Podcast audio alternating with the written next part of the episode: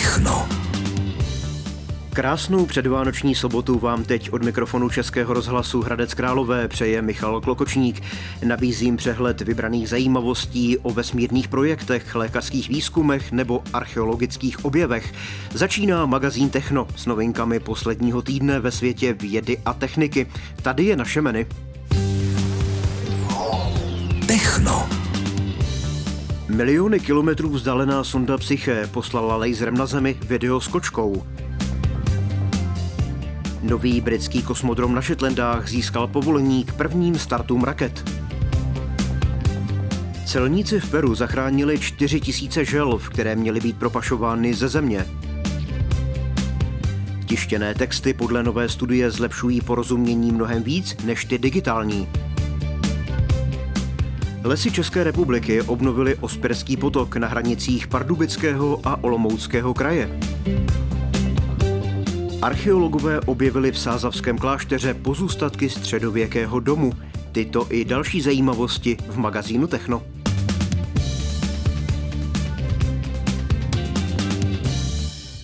Laserové zařízení na palubě modulu Psyche americké NASA odeslalo ze vzdálenosti 31 milionů kilometrů na Zemi video. Jedná se o 15-vteřinový záběr na kočku jménem Taters, která se příznačně ohání po světle z laserového ukazovátka. Podle NASA jde o testování technologií přenášejících data ze vzdáleného vesmíru, které usnadní budoucí mise s lidskou posádkou do vesmíru.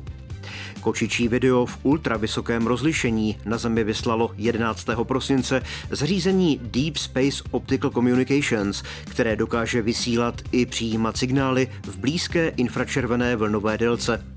Hlavním cílem mise Psyché, která odstartovala letos v říjnu, je zkoumat na kovy bohatou stejnojmenou planetku, která obíhá okolo Slunce mezi Marsem a Jupiterem.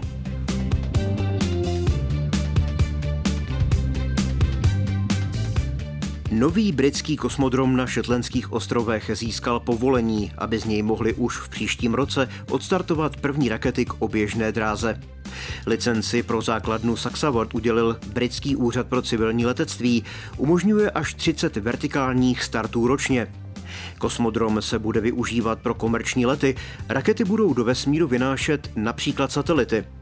Podle Tima Johnsona z britského úřadu je udělení licence pro Saxavard pro britský vesmírný sektor důležitou chvílí. Znamená to pro Británii ve vesmíru počátek nové kapitoly, protože ze Skotska už brzy budou startovat satelity na oběžnou dráhu.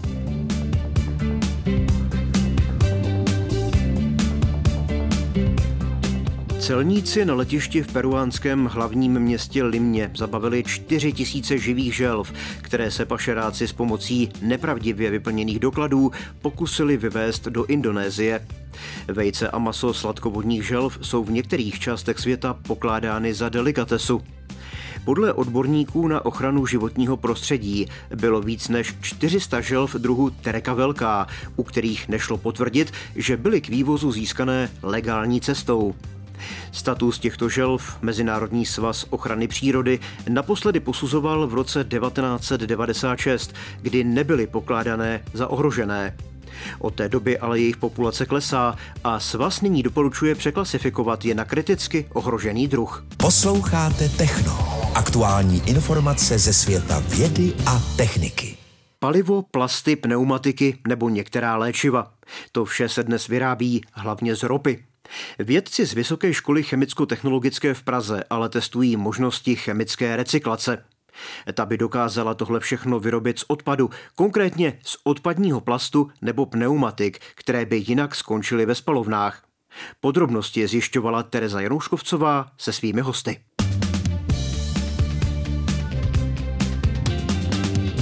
Pneumatika není úplně jednoduchý materiál. Ona se skládá asi z 200 sloučenin. Základní složky pneumatiky jsou přírodní kaučuk, potom syntetický kaučuk, potom v pneumatice najdete saze. Ukazuje mi v laboratoři Vysoké školy chemicko-technologické v Praze Petr Straka. Eh, přibližně 50% pneumatik se v dnešní době mechanicky recykluje, zbylých 50% se prostě spálí. To se nám jako chemikům samozřejmě nelíbí. Hledají proto jinou cestu, jak dostat odpadní pneumatiku zpátky do oběhu a tím je právě chemická recyklace, což vlastně znamená rozložit odpad na ty nejzákladnější další molekuly. Potom, co získáte tu drť z těch pneumatik, tak putuje na první proces, kterým je pyrolíza. Výsledkem je mimo jiné černý olej. Pyrolízní olej, když ho otevřeme, tak nevoní. Je cítit, je cítit po spálených gumách, což je celku logický. A ten pak tady v laboratoři dokáží proměnit v čistý žlutý olej, ze kterého už se dají získat ony základní molekuly pro výrobu třeba nových plastů nebo pneumatik. Tu surovinu v podstatě už hotovou, co tady my připravujeme, vidíme v druhé lahvi. Eh, vidíte, že ta barva je světle žlutá. Takže když se budeme podívat, tady máte něco, co by se dalo nazvat jako malá rafinérie. Je to malá část rafinérie, samozřejmě není to celá rafinérie, proces nám zrovna jede. Aktuálně tam právě eh, hydrogenačně rafinujeme pyrolizní olej z pneumatik ze Slovenska. Ale nejsou to jenom nové plasty, pneumatiky nebo léčiva ale touto cestou se dá vyrobit i palivo. Ještě se pořád málo mluví o palivech, které jsou vyrobeny z odpadních surovin. Tohle je jedna z cest, jak vyrobit kvalitní paliva, automobilový i letecký. Chemická recyklace se ale zatím využívá jen minimálně. Brání tomu hlavně legislativa, jak říká Radek Hořeňovský, předseda klastru Vasten, který združuje firmy a výzkumné instituce v oblasti zpracování odpadu. Stavební řízení, které trvá 4-5 let, a v podstatě od, od začátku do konce je obrovsky náročný.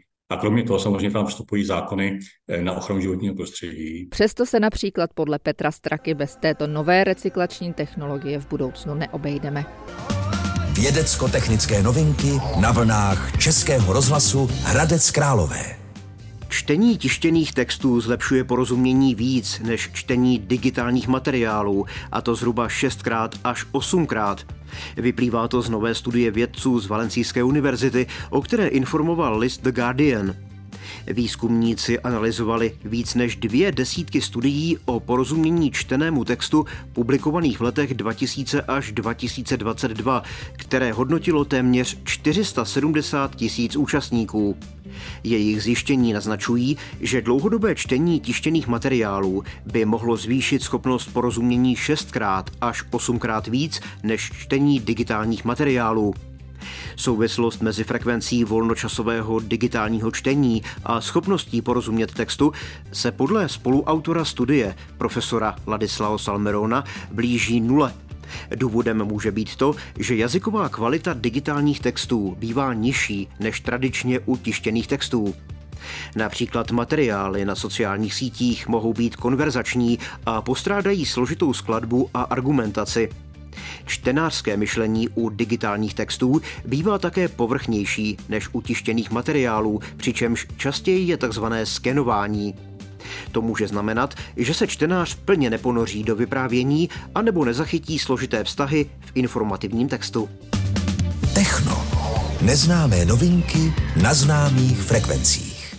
Lesy České republiky dokončily obnovu Osperského potoka na hranicích Pardubického a Olomouckého kraje. Vznikly tam také dvě tůně.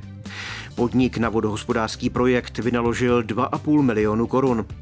Zařadil ho k těm, které pomáhají adaptovat krajinu na klimatickou změnu.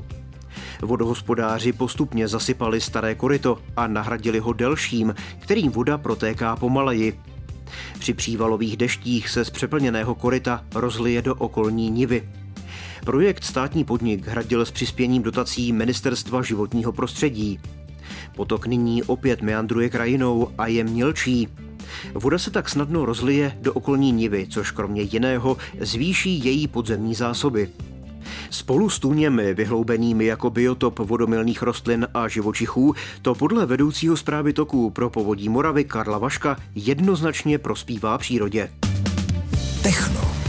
Magazín o vědě a technice. Archeologický výzkum v Sázavském klášteře v těsné blízkosti jeskyně svatého Prokopa objevil výjimečně dobře zachované pozůstatky středověkého domu. Měl nejméně dvě patra a zabíral plochu až 190 metrů čtverečních. Míra dochování zdiva je podle archeologů z Národního památkového ústavu výjimečná, a to nejen pro toto poutní místo. Výzkum přinesl také množství archeologických nálezů. Pozdně gotický dům vznikl na skalnatém ostrohu nad Sázavou, zřejmě na přelomu 14. a 15. století. Zanikl zřejmě v raném novověku. O zástavbě archeologové věděli, rozsah a kvalita dochovaného zdiva jsou ale podle nich mimořádné. Dům byl vystavěný z místní ruly, ojediněle byly použity cihly a opuka. Měl až tři trakty a podzemními prostory byl propojený s jeskyní, část domu se nacházela přímo nad ní. Celkově odborníci získali několik tisíc nálezů. Převážně jde o režnou keramiku a kachle, v menším množství o předměty ze železa nebo fragmenty omítek. Vzácnou kategorii nálezů představují výrobky ze skla a několik drobných mincí.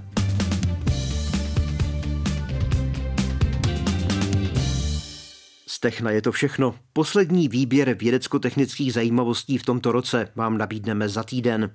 Reprízu našeho pořadu si můžete zpětně poslechnout i v digitálním archivu Českého rozhlasu na portálu můjrozhlas.cz. Pohodové vánoční svátky vám od mikrofonu přeje Michal Klokočník. Mějte se dobře.